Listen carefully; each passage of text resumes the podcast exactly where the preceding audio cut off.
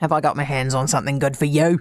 Now, you know how we're constantly told by the authorities that there's all this public support for cycleways, and you sit there thinking, well, nobody I know likes the cycleways, so what's going, where can this possibly go? What? Well, Here's the answer. Looks like they're fudging the numbers. There isn't majority support for cycleways at all. Today, the Ratepayers Alliance has released a public survey conducted by Auckland Transport that I think might be, I think might be the first real insight that we've had into what Aucklanders actually think about cycleways. And let's have a little guessing game on this one, right? The majority of Aucklanders want Auckland Council to stop investing in cycleways immediately. So guess what proportion of Aucklanders actually support the funding of cycleways in the city in the short term? 40%? No. 30%? No.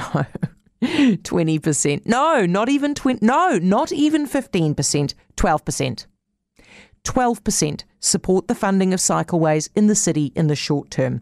That's fewer than one in eight Aucklanders who want the council to continue putting money into cycleways right now.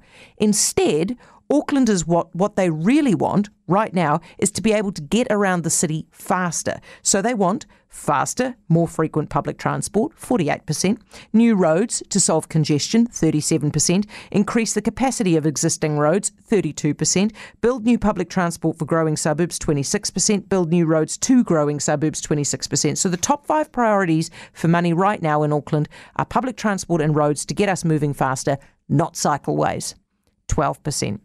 Now, the reason I'm bringing this to you is because I think the survey is really important for a number of reasons. And I do apologise if you're outside of Auckland, but I tell you what, I bet you it's exactly the same situation in whatever town or city you're in right now regarding cycleways. This is important because this survey undermines every single insistence from public officials and cycling advocates that there is majority support for cycleways in the short term. There isn't. And this survey has not yet been made public, even though it was done more than 18 months ago. And most importantly, the council is ignoring right now what people want. So, two months ago, the council voted to spend $2 billion on cycleways, which we don't want.